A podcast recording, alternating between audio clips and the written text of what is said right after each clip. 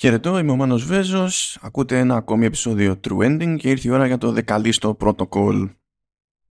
Έχω κλέψει λίγο στην περίπτωση του δεκαλίστο Protocol, διότι είναι περίπου ένας μήνας από τότε που έβγαλα το παιχνίδι. Από τότε μέχρι τώρα έχω να συνυπολογίσω κάποια πατσάκια που έχουν βγει εδώ και εκεί και έχουν αλλάξει κάποια πράγματα σε σχέση με το λανσάρισμα που έτσι κι αλλιώς ήταν αρχές Δεκεμβρίου. Ακόμα ρεφάρω, ακόμα ρεφάρω και σύν της άλλης ε, έκανα τη συνειδητή επιλογή να το τρενάρω λίγο ακόμη το επεισόδιο αυτό επειδή ήθελα να πάρω και μια πρώτη γεύση από το remake του πρώτου Dead Space. Και αφού πήρα και εκεί τη γεύση ε, που με βοήθησε η αλήθεια στο, στο ζύγι αν και τέλος πάντων θα με βγάλει παραπονούμενο σε διάφορα πράγματα θα ακούσετε λίγη γκρίνια εδώ και εκεί μπορεί και, καλά, και σε αυτό το επεισόδιο νομίζω θα έχει ένα αμερτικό εγκρίνια και όταν έρθει η ώρα να κάνω true ending για το, για το Dead Space. Αλλά τέλος πάντων.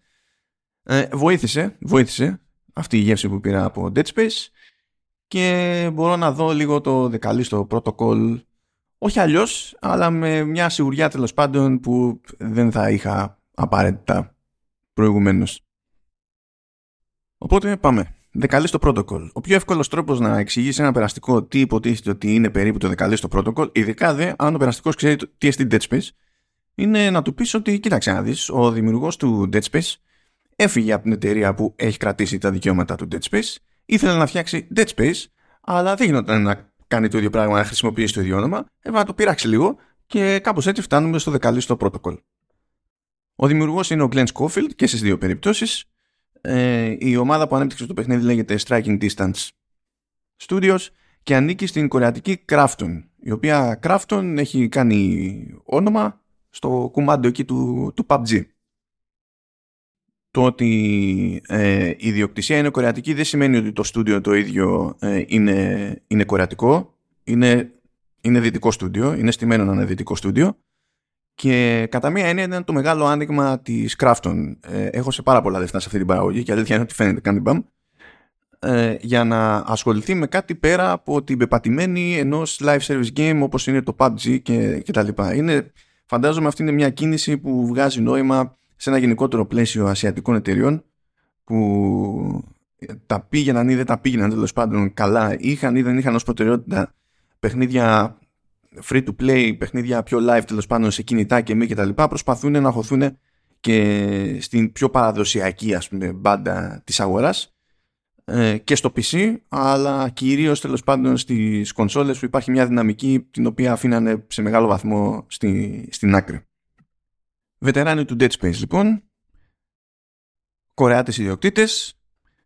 Ένας τίτλος που προσπαθεί στην ουσία να είναι το, το νέο Dead Space ξεκάθαρα δεν γίνεται βέβαια να κατηγορήσω τη striking distance ε, ως προς αυτό διότι τι, θα πω για τον Σκόφιλντ και τους λοιπούς ότι έκαναν συνειδητή προσπάθεια να αντιγράψουν τον εαυτό τους και δεν έπρεπε. Ε, ε, τι να κάνουμε. Ο λόγος που έχουμε Dead Space βασικά για να χαιρόμαστε όσοι χαιρόμαστε ότι έχουμε Dead Space είναι τα ίδια άτομα οπότε είναι, είναι λίγο δύσκολο να τους ρίξω φταίξιμο.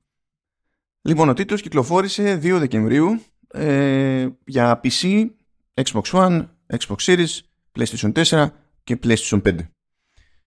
Ε, δεν είδα πώς τρέχει το παιχνίδι στα παλαιότερα συστήματα. Η έκδοση που είχα στα χέρια μου ήταν το PlayStation 5 και κατά μία έννοια αυτή ήταν, ήταν και τύχη η φάση, διότι στο λανσάρισμα η πιο προσεγμένη έκδοση ήταν εκείνη του PlayStation 5.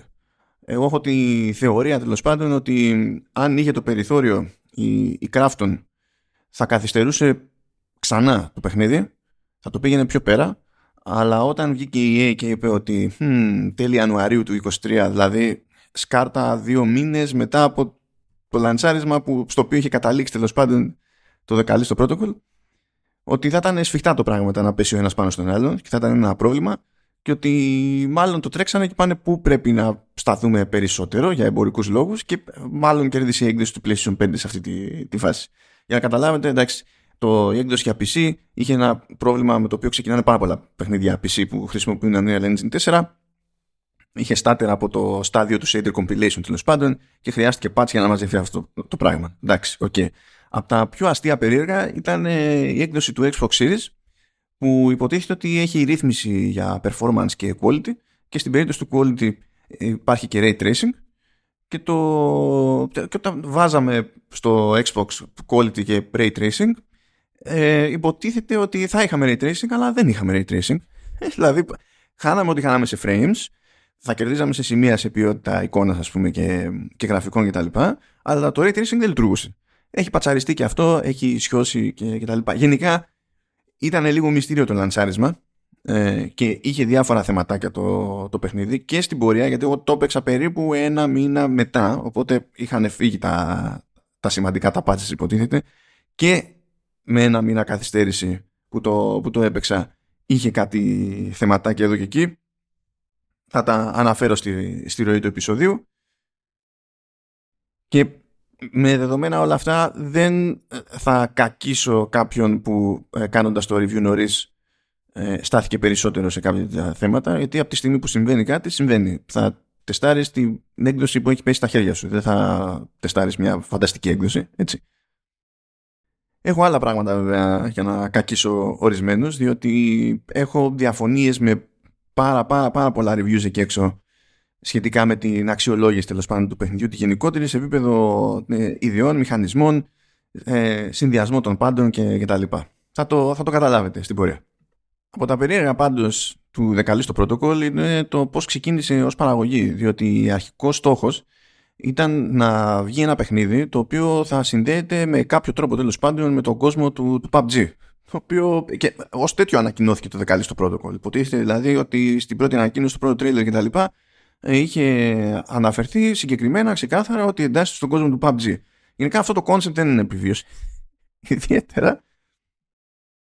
Πάμε όμως στο zoom Λοιπόν, πρωταγωνιστή ο Jacob Lee, ε, τον οποίο Jacob Lee ενσαρκώνει ο Josh του Χάμελ, που είναι γνωστή φάτσα, θα τον έχετε πετύχει σε διάφορες περιπτώσεις, αν και νομίζω ότι εκεί που άρχισε περισσότερος κόσμος να τον παίρνει χαμπάρι ήταν ε, από την εμφάνισή του στο πρώτο Transformers, πριν από αρκετά χρόνια πια. Αλλά τέλος πάντων. Αυτός μαζί με ένα συνεργάτη του υποτίθεται ότι ε, είναι ας το πούμε μεταφορής λαθρέα ξελαθρέα τώρα τέλος πάντων έστω ότι και έχουν να παραδώσουν ένα, ένα φορτίο ε, σε μια φυλακή που είναι στημένη στο δορυφόρο του Δία το, την Καλιστό.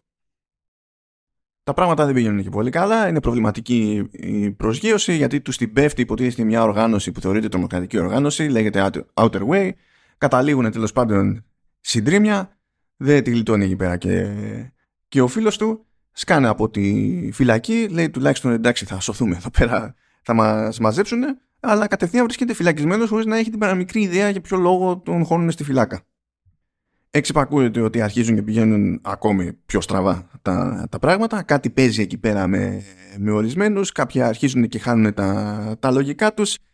Ε, κάτι τερατώδες συμβαίνει τέλος πάντων εκεί στα Πέριξ. Αρχίζει σιγά σιγά να χάνεται ο έλεγχος της, της φυλάκης και βρίσκεται ο Τζέικομπ σε θέση να δραπετεύσει από το κελί του και στην πορεία τέλος πάντων θα προσπαθήσει να βρει τρόπο να σηκωθεί και να φύγει από εκεί πέρα με τη βοήθεια περιφερειακών χαρακτήρων κτλ.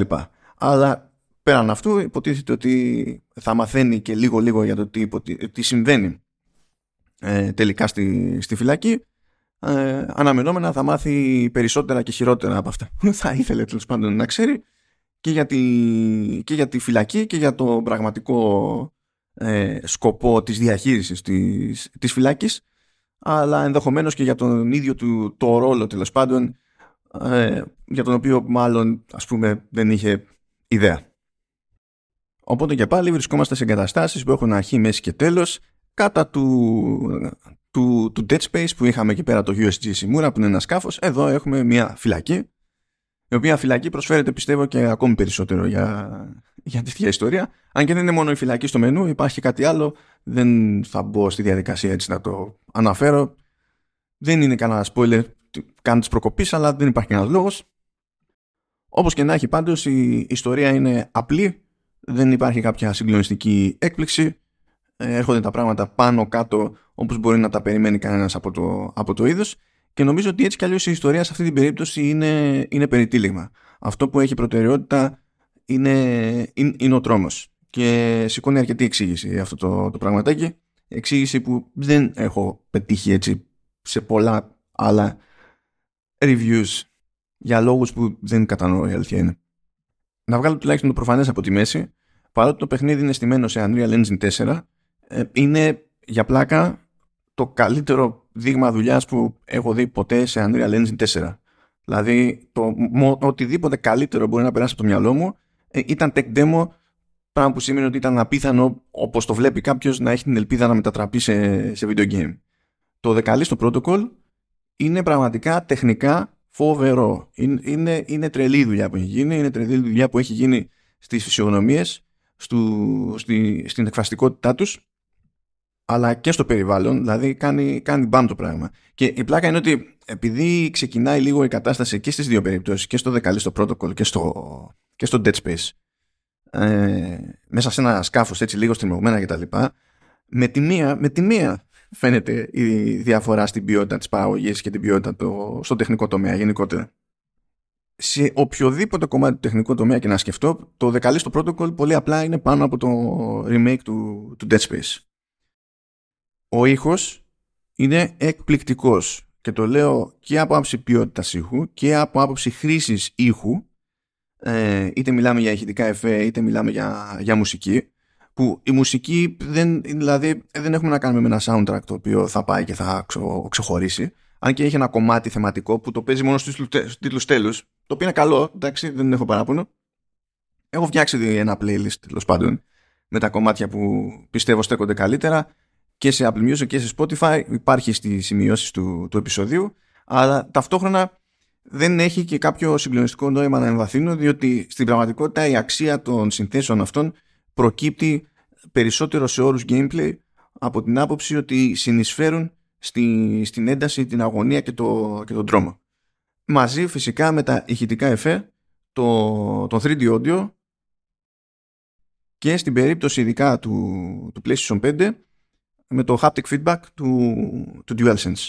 Το οποίο επίσης είναι το καλύτερο παράδειγμα haptic feedback που έχω πετύχει ποτέ και πηγαίνει πακέτο και δεν είναι καν, καν περίεργο που πηγαίνει πακέτο με, το καλύτερο, με την καλύτερη δουλειά που έχω πετύχει ποτέ σε ήχο και δει σε horror τέλος πάντων, σε ήχο για horror.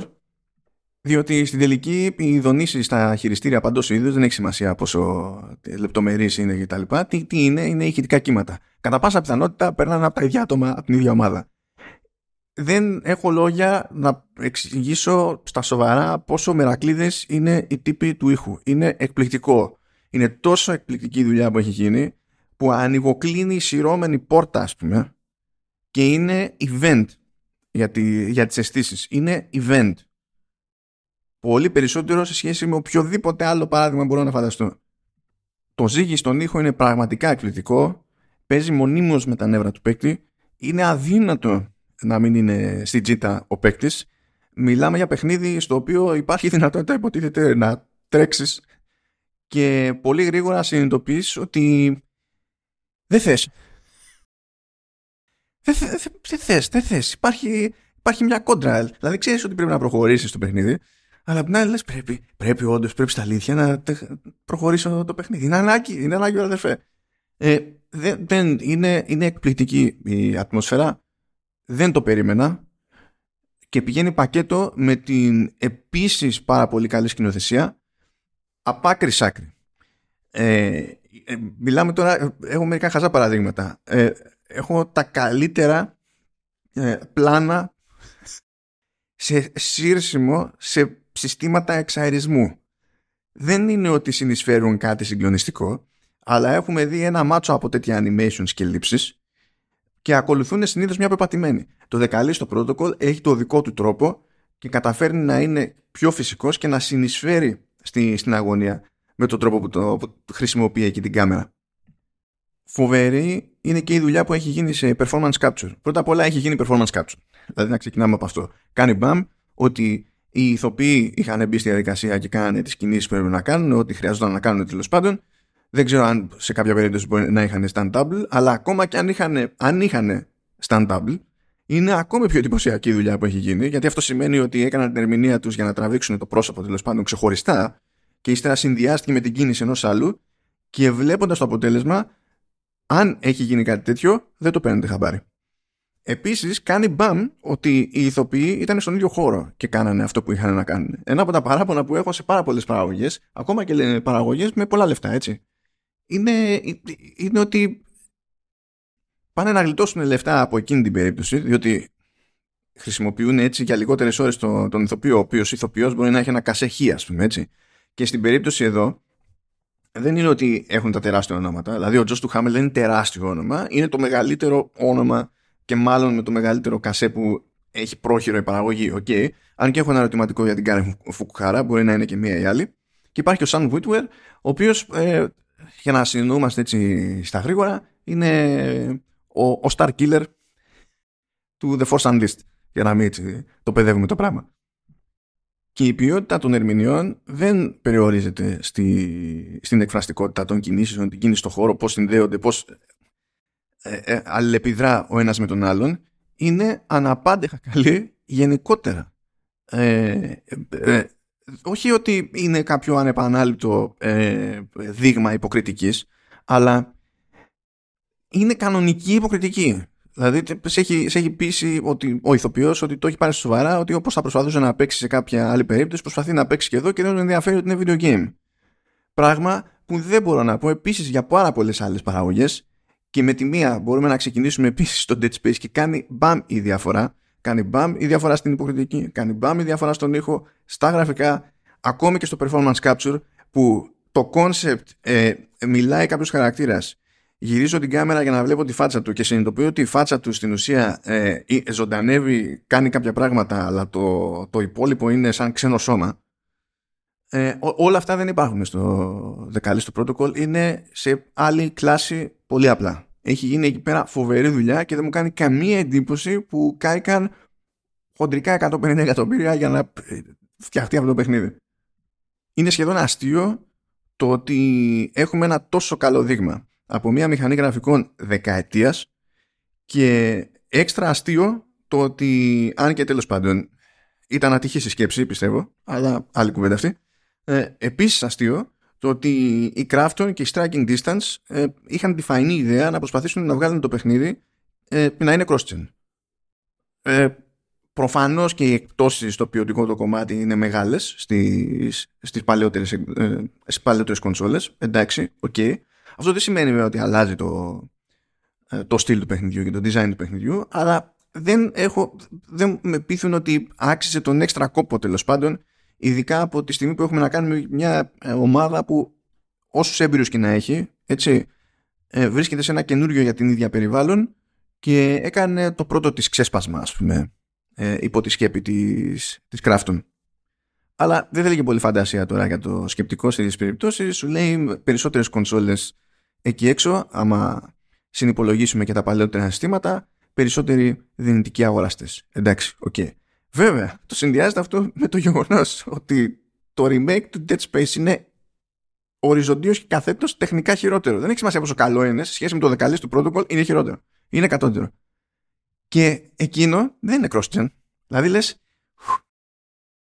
άμα δεν προσπαθούσε καν η Striking Distance να εξυπηρετήσει και τα παλαιότερα αισθήματα. Τι διάλογο θα είχε κάνει με μηχανή δεκαετίας. Είναι, είναι για μένα φοβερό, φοβερό αυτό που παίζει μπροστά μου και στα αυτιά μου και γύρω μου. Φοβερό. Και είναι σημαντικό όλο αυτό, ειδικά ε, το κομμάτι για ερμηνείες, εκφραστικότητα, ήχο κτλ. Είναι σημαντικό ακριβώς επειδή έχουμε να κάνουμε με παιχνίδι, με παιχνίδι τρόμου, μαζί και με σκηνοθεσία κτλ. Πάρα πολλά πράγματα σε αυτή την κατηγορία κρέμονται από αυτά τα στοιχεία και το τι μαεστρία μπορεί να επιδείξει η α ή β ομάδα, ο α ή ο β ε, δημιουργός. Είναι πάρα πολύ εύκολο να πούμε ότι η ιδέα η ίδια, η κεντρική ιδέα δεν είναι πρωτότυπη, ότι οι μηχανισμοί αυτοί μοιάζουν με άλλους, αλλά ξέρουμε πάρα πολύ καλά και από το δρόμο σε άλλα media δηλαδή, ότι ε, δεν έχει σημασία αυτό, αυτό το πράγμα. Δηλαδή το, το event horizon ας πούμε, με το οποίο μοιάζει τέλος πάντων και το Dead Space και το, ε, πολύ περισσότερο Dead Space βάσει θεματικής, επειδή έχουμε να κάνουμε με σκάφος, αλλά και το δεκαλίστο protocol, ε, δεν είναι σόι επειδή κάνει κάτι που δεν είχε ξαναγίνει. Έτσι. Ε, αλλά πετύχαινα ακριβώς την ατμόσφαιρα και στην ουσία εχμαλώτιζε τον, τον θεατή. Και εδώ το δεκαλίστο protocol μπορώ να πω ότι εχμαλωτίζει τον, τον παίκτη. Και μου δίνει την εντύπωση ότι σε αυτό το στυλ τρόμου οι άνθρωποι δεν έχουν δεν έχουν ανταγωνισμό. Ότι έχουν τέτοιο σκάλαμα με αυτό το πράγμα που όσοι έχουν τα πράγματα δεν έχουν ανταγωνισμό. Είναι από τα καλύτερα παιχνίδια χώρο που μπορώ να προτείνω, παρότι έχει τα προβλήματά του. Έτσι, ακριβώς για αυτό το λόγο όμως, ακριβώς επειδή ο τρόμος κρέμεται τόσο μα τόσο πολύ, αυτό το, το στυλ του τρόμου τέλος πάντων, ε, κρέμεται τόσο πολύ από το κομμάτι του ήχου, της ατμόσφαιρας και της σκηνοθεσίας. Αυτό δεν σημαίνει ότι αγνοούνται οι μηχανισμοί. Εδώ πέρα σε πάρα πολλά στοιχεία, σε πάρα πολλές μεριές τέλος πάντων, το δεκαλίστο protocol μοιάζει, ε, όχι από τύχη τέλος πάντων με το Dead Space, ε, χωρίς να είναι πάλι ακριβώς το ίδιο σε διάφορα σημεία. Δηλαδή το, δεν έχουμε εκεί το concept, τέλος πάντων πρέπει να σημαδεύουμε σε συγκεκριμένα κομμάτια και τα λοιπά, γιατί έτσι. Ε,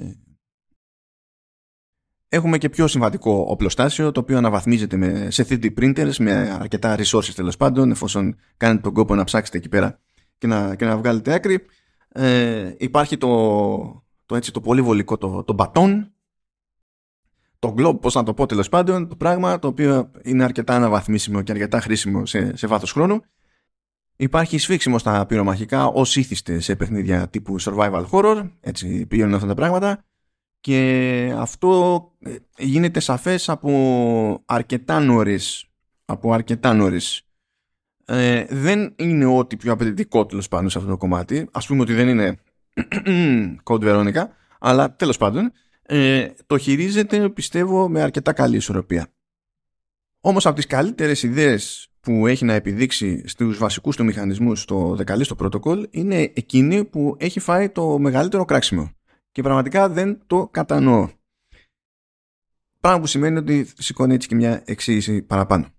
Ε, ακούγεται εκεί έξω ότι ε, δεν υπάρχει ένταση και αγωνία στη μάχη επειδή είναι πάρα πολύ εύκολο να κάνει κάποιος dodge.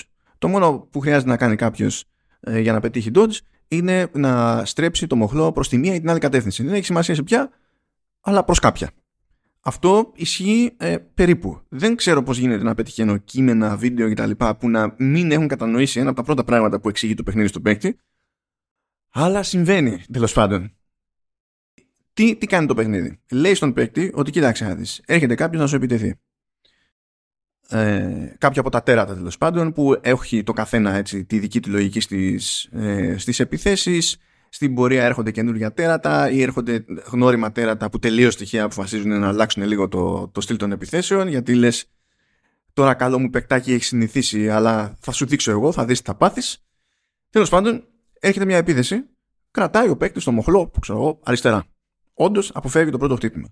Αν όμως έρχεται δεύτερο χτύπημα και κρατήσει αριστερά το μοχλό ο, ο παίκτης, ή τέλος πάντων αν τον είχε αφήσει τον ξαναπάει αριστερά το μοχλό τον παίκτη, τότε δεν λειτουργεί το dodge και παθαίνεις ζημιά. Η λογική είναι ότι πρέπει κάθε φορά να, να πηγαίνουμε να αλλάξει τη, τη θέση του μοχλού. Δηλαδή αν ξεκινήσαμε πρώτο dodge με το μοχλό αριστερά πρέπει να πάμε για το δεύτερο dodge στα δεξιά. Και αντίστοιχα, αν έρχεται μια επίθεση που έχει ένα, δύο, τρία χτυπήματα, ένα, δύο, τρία, τέσσερα, πάμε αριστερά, δεξιά, αριστερά, δεξιά και ούτω καθεξής. Αυτός είναι πάρα πολύ απλός μηχανισμός και δημιουργεί μάλλον σε κάποιους την εντύπωση ότι επειδή είναι απλό το, τεχνικό concept ότι απλά στρέφω ένα μοχλό τέλος πάνω προς κάποια μπάντα αντί να ε, κρέμεται από μένα πολύ περισσότερο το timing πατώντας ένα πλήκτρο και κάποια κατεύθυνση για να κάνω κάποιο dodge προς κάποια άλλη κατεύθυνση. Οκ. Ε, αυτό που νομίζω ε, παραμερίζουν, παραγνωρίζουν, δεν πήραν χαμπάρι, είναι το τι σημαίνει όλο αυτό πάνω σε, σε φάση έντασης. Γενικά η μάχη ε, και λόγω λήψεων και λόγω ε, ηχητικών εφέ και λόγω του στυλ των τεράτων είναι πάντα πάρα πολύ ζωρική. Δηλαδή η εντύπωση που μένει στον παίκτη είναι ότι κάθε χτύπημα μπορεί να είναι μοιραίο, κάθε χτύπημα ε, είναι, είναι πάντα επικίνδυνο, κάθε αναμέτρηση ε, είναι, είναι πίκρα και κανένας ε, εχθρός δεν είναι εύκολος. Είναι, είναι, είναι απλή υπόθεση να πάθει κάποιος μεγάλης ζημιά πολύ γρήγορα. Όταν είσαι με αυτή την εντύπωση και κινείσαι και ξαφνικά σου την πέφτουνε, ξαφνικά τέλος πάντων, ξέρεις ότι είναι θέμα χρόνου να την πέφτουνε, αλλά δεν είσαι σίγουρος για το timing. Όταν λοιπόν στην, στην πέφτουνε, πάνω στην ένταση δεν είναι αυτονόητο ότι μετά την πρώτη σπασμωδική κίνηση για τον Dodge συνειδητοποιείς προς ποια κατεύθυνση έγειρες για να κάνεις το άλλο σωστά. Αλλά ακόμη και αν το συνειδητοποιείς και δεν έχεις ε, ιδιαίτερο πρόβλημα και αυτό εξαρτάται από το, από το άτομο έρχεται μετά αυτό που είπα προηγουμένως έρχεται η ώρα που θα σου εμφανιστούν γνώριμοι εχθροί ξέρεις υποτίθεται πώς να τους κουμαντάρεις έχεις μάθει και το τι σου επιθέσεις κάνουν και απλά αλλάζουν το, το στυλ με το οποίο επιτίθενται γιατί; Για να σου τη φέρουν ξεκάθαρα και αυτό συμβαίνει περισσότερο σε σχετικά από συγκεκριμένα σημεία και έπειτα δηλαδή όταν έχουμε κάποια μεγάλη εξέλιξη ή αλλαγή κεφαλαίου, συνήθως κάτι, κάτι αλλάζει. Δεν μπορεί να ξέρει ο παίκτης με τη μία από πού θα του έρθει, αλλά κάτι αλλάζει. Πριν καν μπούμε στη διαδικασία να συναντήσουμε νέους εχθρούς με άλλο μοτίβο επιθέσεων, άλλη συμπεριφορά κτλ. Και στο πνεύμα του Steve Jobs και της ατάκας You're holding it wrong για το Antenna Git, το iPhone 4, να πω και κάτι άλλο για αυτό το σύστημα. Όταν τα πράγματα πάνε σχετικά στραβά και είναι ο Jacob, προχωράει, τέλος πάντων, ξεκινάει χτυπιέται εκεί με κάποιον εχθρό, έρχονται όμως και κάτι άλλοι, την πέφτουν όλοι μαζί ή τραβά την προσοχή περισσότερο από όσο έπρεπε και τους κάνει εκεί τριγύρω του. Και φυσικά γίνεται χαμούλης, έτσι. Γίνεται τέτοιος χαμός που μαζί, δηλαδή η εγκύτητα, γιατί είναι στριμωγμένα τα πράγματα έτσι κι αλλιώς λόγω των χώρων. Η εγκύτητα των εχθρών μαζί με τις γωνίες της κάμερας καθώς προσπαθεί ο Τζέικοπ να κινηθεί και να κάνει dodge κτλ δημιουργούν ένα χάος για το οποίο ο παίκτης δεν μπορεί να είναι απόλυτα σίγουρος για το τι συμβαίνει, το τι θα συμβεί με το ποια επιλογή έκανε σε εκείνη την περίπτωση. Ε, παραπονιούνται ότι έτσι και προσπαθήσεις να πάρεις νέα θέση επειδή έχεις να αντιμετωπίσεις πολλαπλούς ε, εχθρούς, ε, κάνεις μια κίνηση προς τα πίσω και μετά ε, προσπαθείς να κάνεις τον dodge και δεν πιάνει. Προσπαθείς να κάνεις τον dodge και δεν πιάνει επειδή διάλεξες τη, τη λάθος κατεύθυνση σε σχέση με την προηγούμενη και νόμιζες ότι έγινε reset το πράγμα επειδή πήγες να κάνεις ένα βήμα πίσω και γενικά να στην πέφτουν από 15 μεριές αυτό το παιχνίδι δεν περιμένουν οι developers να κάνετε βήμα προς τα πίσω. Είναι τέτοιοι εχθροί που το κάνω βήμα προς τα πίσω είναι αυτοκτονία. Ε, η σωστή αντίδραση είναι παλεύω για τη ζωή μου εκείνη την ώρα. Αν εστιάσετε λοιπόν στο dodging και δεν προσπαθήσετε να αλλάζετε στόχο, δηλαδή δεν έχει σημασία, ήρθαν άλλοι δύο-τρεις ξέρω εγώ και σας έχουν κυκλώσει. Ενώ εσείς χτυπιόσασταν με ένα αν δεν αλλάξετε το focus των επιθέσεων εκείνη την ώρα, τότε το παιχνίδι κάνει σκόντο και δεν πηγαίνει να σας χτυπήσει τσάτσικα στο, στο πλάι. Αυτό υπό νορμάλ συνθήκες θα ήταν μειονέκτημα γιατί είναι το ανάλογο του ε, με έχουν περικυκλώσει αλλά μου επιτίθεται ένας-ένας. Εδώ είναι κάτι ενδιάμεσο ας το πούμε ανάλογα με το αν ο παίκτης μένει σε ένα flow στις επιθέσεις και το, και το dodging, τις αποφυγές. Αυτή η προσέγγιση, ενώ είναι λίγο cheat, φροντίζει το εξής.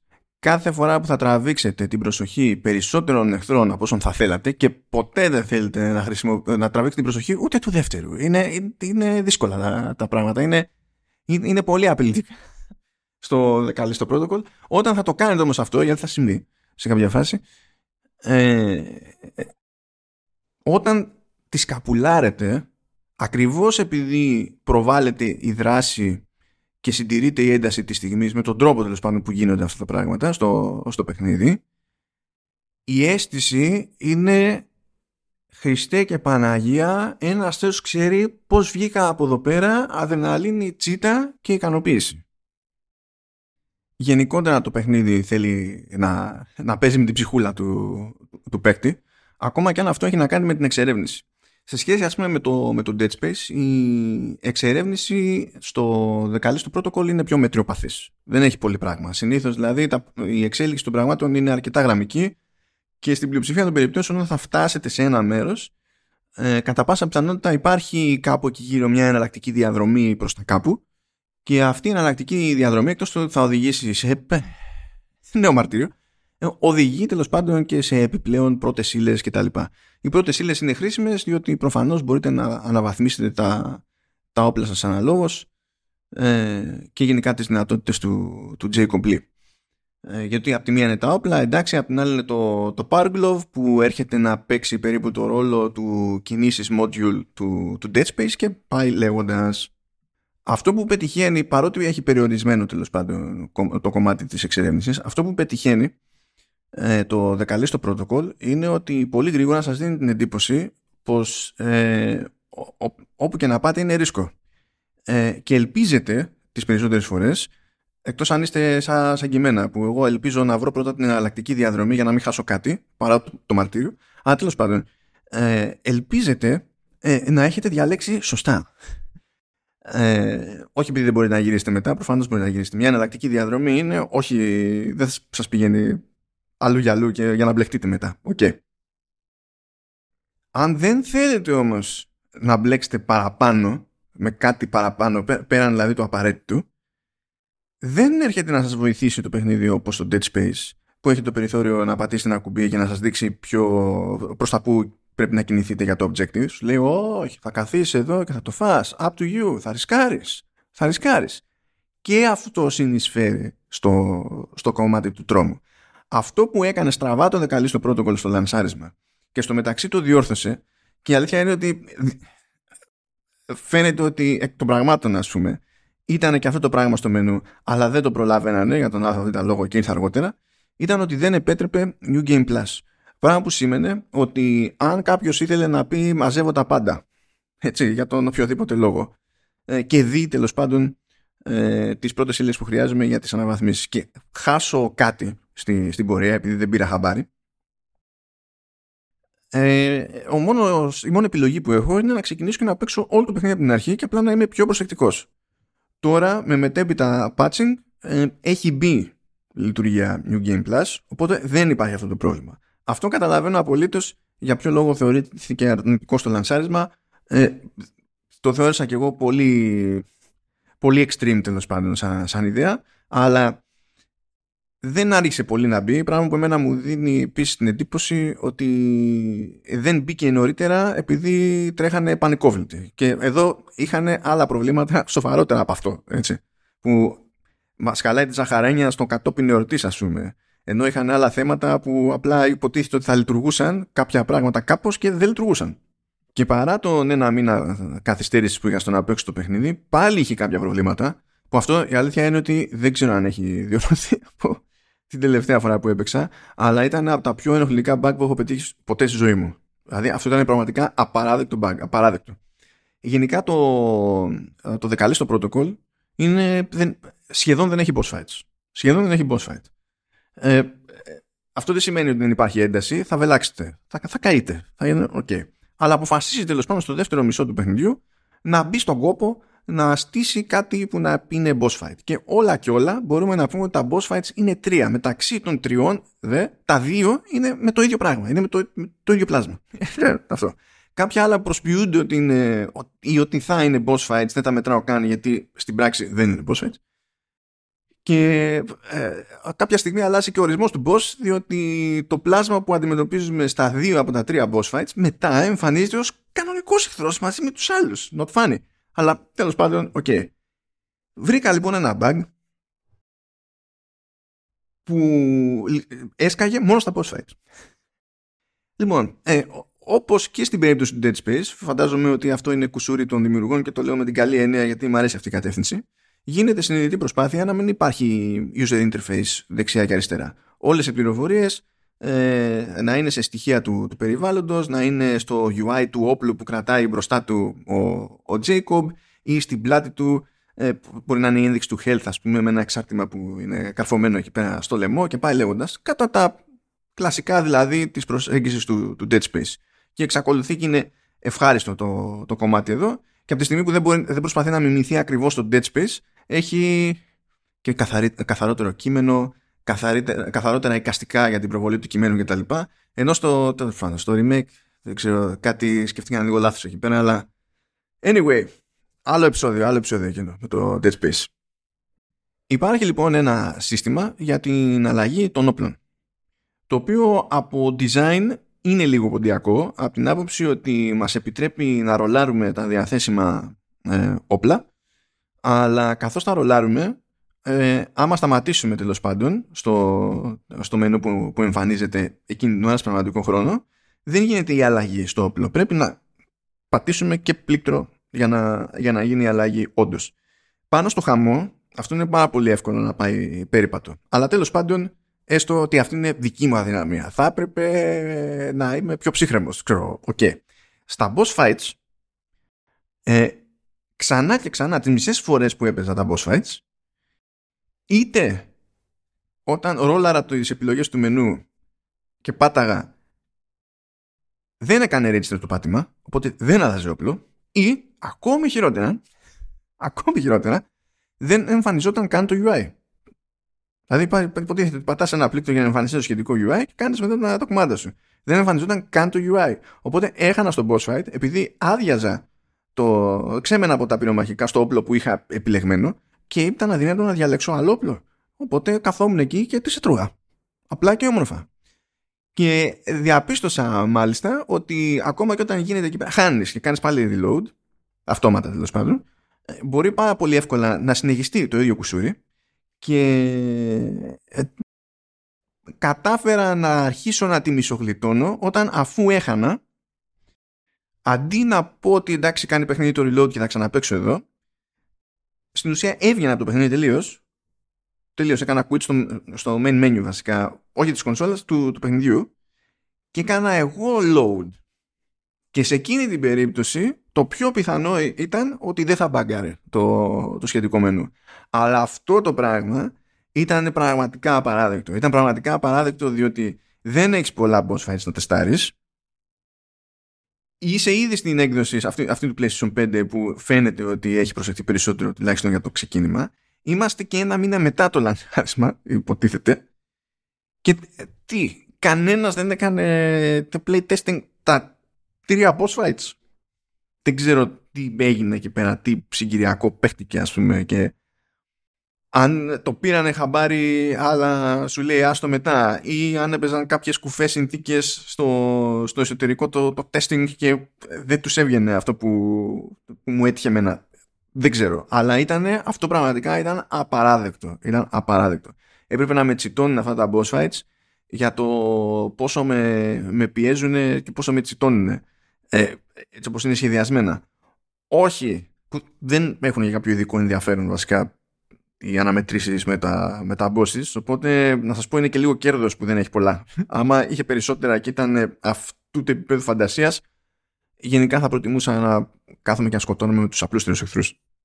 Σε άλλα σημεία εντωμεταξύ το UI, αλλά και η απόκριση του UI, είναι πάρα πολύ προσεγμένη, ε, πάρα πολύ προσεγμένα στοιχεία. Ας πούμε σε πάρα πολλά παιχνίδια έχω πρόβλημα όπου πάω να πλησιάσω κάποιο αντικείμενο ή κάποιο χαρακτήρα που υποτίθεται ότι είναι να μου βγάλει button prompt για να κάνω κάποια ενέργεια και μπορεί να πλησιάσω ή να παραπλησιάσω και να εμφανίζεται ή να μην εμφανίζεται πάντα στην ίδια απόσταση το button prompt για να κάνω αυτό που θέλω να κάνω. Αυτό μου έτυχε σε όλο το παιχνίδι μία φορά. Και είχε να κάνει περισσότερο με το ότι ήταν πολύ δύσκολο λόγω γωνίας να πάρω εγώ τη, τη σωστή θέση. Ε, ε, εκεί που τέλος πάντων πηγαίνουμε και έχουμε δύο αντικείμενα μπροστά μας που θέλουμε να τα, να τα πάρουμε. Εκεί που σε άλλα παιχνίδια ε, βάζουμε στοιχεία RPG και η δυνατότητα να μαζεύεις πάνω από ένα αντικείμενο ε, με ένα πάτημα ε, είναι υποτίθεται μια επιλογή που πρέπει να κάνεις στο skill tree. Εδώ απλά, απλά συμβαίνει. Και όλα τα υπόλοιπα λειτουργούν με μια αξιοπιστία ας πούμε που λείπει από ακόμη μεγαλύτερες παραγωγές ή τουλάχιστον από ακόμη μεγαλύτερα ονόματα. Πράγμα που κάνει φυσικά ακόμη πιο άκυρο το ότι είχα το πρόβλημα που είχα στα boss fights. Φαίνεται σε διάφορα σημεία ότι με κάποιες τέτοιες έτσι περίεργες λεπτομέρειες, ας πούμε, είναι σκαλωμένη όλη, όλη η ομάδα. Ε, άλλοτε ε, απλά για λειτουργικότητα και άλλοτε για την υποστήριξη του, του τρόμου στο παιχνίδι. Π.χ. μιας και λέω για την υποστήριξη του τρόμου στο παιχνίδι. Η στάνταρ ιδέα πούμε, που είχε το Dead Space είναι ότι με το πάτημα ενός ε, κουμπιού μπορούμε να χρησιμοποιήσουμε ένα health pack και βλέπουμε την αντίστοιχη ένδειξη στην πλάτη του, του Isaac ότι παπ με τη μία ανέβηκε η ενέργεια του, του Isaac. Εδώ πέρα υποτίθεται ότι κάνουμε injection, αλλά το injection παίρνει χρόνο. Πράγμα που σημαίνει ότι πρέπει να το συνυπολογίσουμε. Έτσι, έτσι και αράξουμε εκείνη την ώρα στο στη λάθος φάση τέλος πάντων. Ε, διότι είμαστε σε άσχημη κατάσταση και μας κυνηγάνε και τα λοιπά. Έτσι και δεν πετύχουμε το timing, τότε μπορεί απλά εκεί που περιμένουμε το animation να τελειώσει να έρθει άλλος να μας συναστράψει. Ε, αυτό δεν έχει γίνει κατά λάθος, διότι το εξηγούν και στο tutorial ότι πρόσεξε να δεις, ισχύει έτσι και έτσι, αλλά πρέπει να το έχεις κατά νου. Έχει γίνει ως εξτραδάκι πάλι για να συντηρείται η ένταση ακόμη και σε τέτοιου είδους περιπτώσεις. Ίσα ίσα σε άλλες περιπτώσεις ας πούμε δεν ε, φαίνεται η striking distance να θέλει να τιμωρεί τους παίκτες. Το checkpointing ας πούμε του δεκαλέστου protocol δεν είναι ιδανικό ε, στην πλειοψηφία των περιπτώσεων είναι όπως πρέπει. Υπάρχουν μερικά σημεία που δεν κατανοώ τις επιλογές τέλος πάντων για τα συγκεκριμένα checkpoints. Εκεί πέρα κάποιος την είναι λίγο σαδιστής, κάποιος ξεχάστηκε και ήθελε να θυμηθεί τα παλιά. Ε, δεν ξέρω τι, τι έγινε σε εκείνη την περίπτωση, αλλά σε γενικές γραμμές δεν προσπαθεί το παιχνίδι να τιμωρήσει το, ε, τον παίκτη με τα checkpoints. Μερικές φορές το κάνει, μερικές φορές. Αλλά είναι αρκετά λίγες αυτές. Ενώ υποτίθεται ότι το Dead Space ας πούμε είναι πιο παραδοσιακό σε αυτή την περίπτωση και ακολουθεί το μοτίβο του Resident Evil ότι στην ουσία πρέπει να βρεθώ σε ένα χώρο που μου παρέχει ασφάλεια και εδώ μπορώ να κάνω συγκεκριμένα save που κάποτε είχε τεχνική εξήγηση τώρα δεν έχει, τώρα είναι πιο πολύ στυλ έτσι. Δεν χρειάζεται ένα τέτοιο έξτρα τέχνασμα διότι ξέρει ότι έχει βάλει τα νεύρα σας κάτω και τα έχει κάνει κρόσια θέλετε δεν θέλετε χωρίς να μπλέξει με τις ιστορίες Βέβαια, μπορεί να έχετε ακούσει ότι ε, σας ταλαιπωρεί το παιχνίδι με ανόητα jumpscares κτλ. Συνήθως αν το λένε αυτό, το λένε, ασχολούνται, θυμούνται μάλλον ένα πολύ συγκεκριμένο ε, είδος εχθρού, το οποίο είναι όντως τσάτσικο, δηλαδή οι πιθανότητες να το αποφύγετε είναι σχεδόν μηδέν. Ε, είναι ένα πράγμα που σας πετάγεται εξ αποστάσεως στη μούρη και ξεκινάει ένα QTE και πρέπει πα, πα, πα, πα, πα, για να μην σας τραβήξει, σας το έτσι όπως είστε. Αυτό όντως, όντως ε, γίνεται αρκετές φορές ε, στο, στο παιχνίδι. Ε, είναι, είναι τσάτσικο, εντάξει, είναι απλά για να σας πιάσει εξαπίνης και ακριβώς επειδή είναι για αυτό το λόγο ε, είναι από τη μία πολύ εύκολο να το, να το, να, να το ξεφύγετε, να ξεφύγετε τέλος πάντων από αυτό το πράγμα με το, με το QT. Δηλαδή πρέπει να ξεχαστείτε ας πούμε για να μην πετύχετε το QT. Ε, γιατί τι είναι ένα πλήκτρο και pop-up massing, πάτημα εκεί απάνω, απανωτές φορές και από εδώ πάνε και άλλοι. και έχουν φροντίσει το damage που κάνει να είναι πάρα πάρα πάρα πάρα πολύ λίγο. Πάρα πολύ λίγο. Αυτή μάλλον είναι η πιο άκυρη επιλογή που μπορώ να πω ότι μου μένει τέλος πάνω στο μυαλό από την πλευρά των, των δημιουργών σχετικά με, τη, με την ατμόσφαιρα ε, θα ήταν πολύ προτιμότερο ακόμη και αν θέλουν να είναι έτσι κάπως τσάτσικο να το συνδέσουν με κάποιο συγκεκριμένο τρόπο με μια συγκεκριμένη περιοχή και να ξέρουμε ότι τυχαίνει να είναι ένα μαρτύριο, ένα πρόβλημα που έχει να κάνει λόγω context τέλος πάντων με, με ένα μέρος της, της όλης εμπειρίας.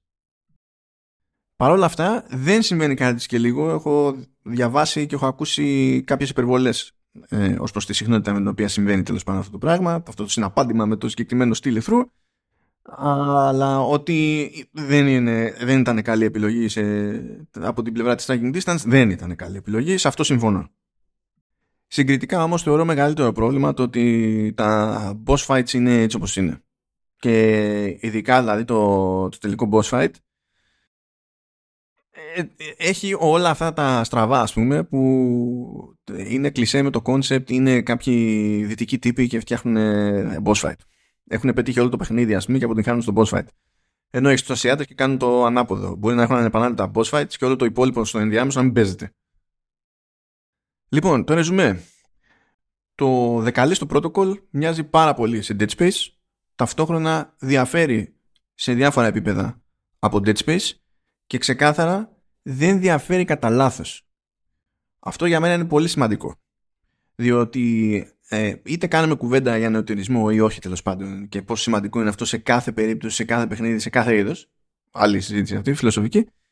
Ε, έχει σημασία για μένα ότι στο συγκεκριμέ... στη συγκεκριμένη παραγωγή φαίνεται ότι οι συντελεστές ξέρουν ακριβώς το είδος τους και ενώ δεν θέλανε να φέρουν τα πάνω κάτω θέλανε όπου μπορούν όπου τους έρχεται τέλος πάντων να πάνε και να το σφίξουν δεν έχει σημασία αν θεωρείται πολύ καλό ας πούμε το Dead Space που είναι δικό τους δημιούργημα ε, είναι τι, τι μπορούμε να πειράξουμε εδώ και εκεί ακόμη και αν είναι λεπτομέρεια ε, ώστε να εξυπηρετείται τελικά ο στόχος που έχουμε βάλει στην ατμόσφαιρα, τρόμο και τα, και τα συναφή. Για μένα η καλύτερη απόδειξη σε αυτό είναι το κομμάτι του dodging και ταυτόχρονα είναι και η μεγαλύτερη μου διαφωνία όπως είπα σε σχέση με, ε, πάντων, με άλλες κριτικές και άλλους κριτικούς ακόμη και ο τεχνικός τομέας, ο οποίος είναι φοβερός, δεν είναι φοβερός απλά επειδή κάποιος, ας πούμε, έχει, έχει όρεξη. Είναι φοβερός επειδή πρέπει να εξυπηρετήσει και πάλι το, τον τρόμο. Πραγματικά αυτά που παίζουν σε ήχο σε αυτό το παιχνίδι δεν υπάρχουν. Κάντε χάρη στον εαυτό σας. Δεν ξέρω τι στήσιμο έχει ο καθένας αλλά ναι, πραγματικά πιάνει φοβερό τόπο το 3D audio σε αυτή την περίπτωση. Άμα παλεύετε να παίξετε με ακουστικά, ακόμη καλύτερα. Και μην μπει κανένας, ναι, αλλά PlayStation 5 3D audio λειτουργεί και με τηλεόραση. Όχι. Όχι. Όχι και πάλι όχι. Δηλαδή, όχι. Καλύτερα ε, να πατάμε Lego. Με όλη μας τη δύναμη. Χίλιες φορές. Η ηχεία τηλεόρασης είναι αυτόματο όχι. Για να βοηθήσω έτσι τους φίλους του, του χώρου, επειδή κατά πάσα πιθανότητα έχετε παίξει Dead Space, κατά πάσα πιθανότητα, πολύ περισσότερο βασικά, έχετε παίξει Resident Evil, έχετε παίξει Silent Hill και, και τα λοιπά.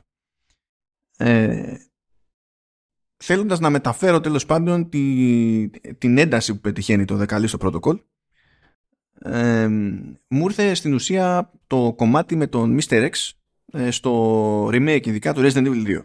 Υποτίθεται ότι όλο εκείνο το κομμάτι ήταν από τα καλύτερα τμήματα του Resident Evil 2 διότι είχε ο παίκτης να κάνει αυτό που είπε να κάνει αλλά έχει και μια μόνιμη απειλή που δεν ήξερα πού θα του έρθει. Και μόνο που άκουγε τα πατήματα από μακριά, ανέβαινε η πίεση και ήξερε ότι κάπως πρέπει να κινηθεί, κάπως πρέπει να αντιδράσει για να μην έχουμε άλλα.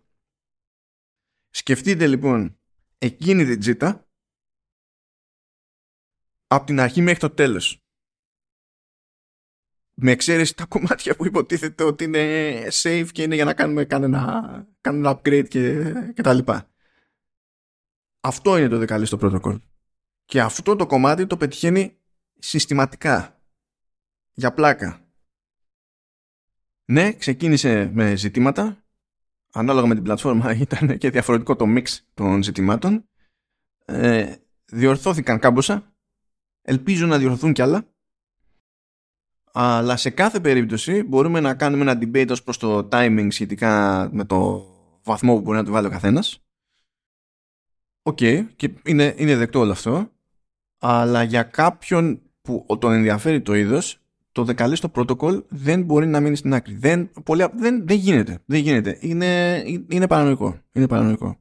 Είναι τόσο παρανοϊκό όσο και το ότι αντιμετωπίζεται με τεράστια ανεπανάληπτη θέρμη το remake Dead Space το οποίο στο χρόνο που έχω προλάβει να το αφιερώσω ε, είναι πάρα πολύ καλό remake, είναι πάρα πολύ καλό Dead Space αλλά αυτό είναι που έχει ως πρωταρχικό στόχο σε αντίθεση με τη Striking Distance που είχε καημό να πάρει εκείνο που προσπαθούσε να πετύχει με το Dead Space και να το κάνει καλύτερο.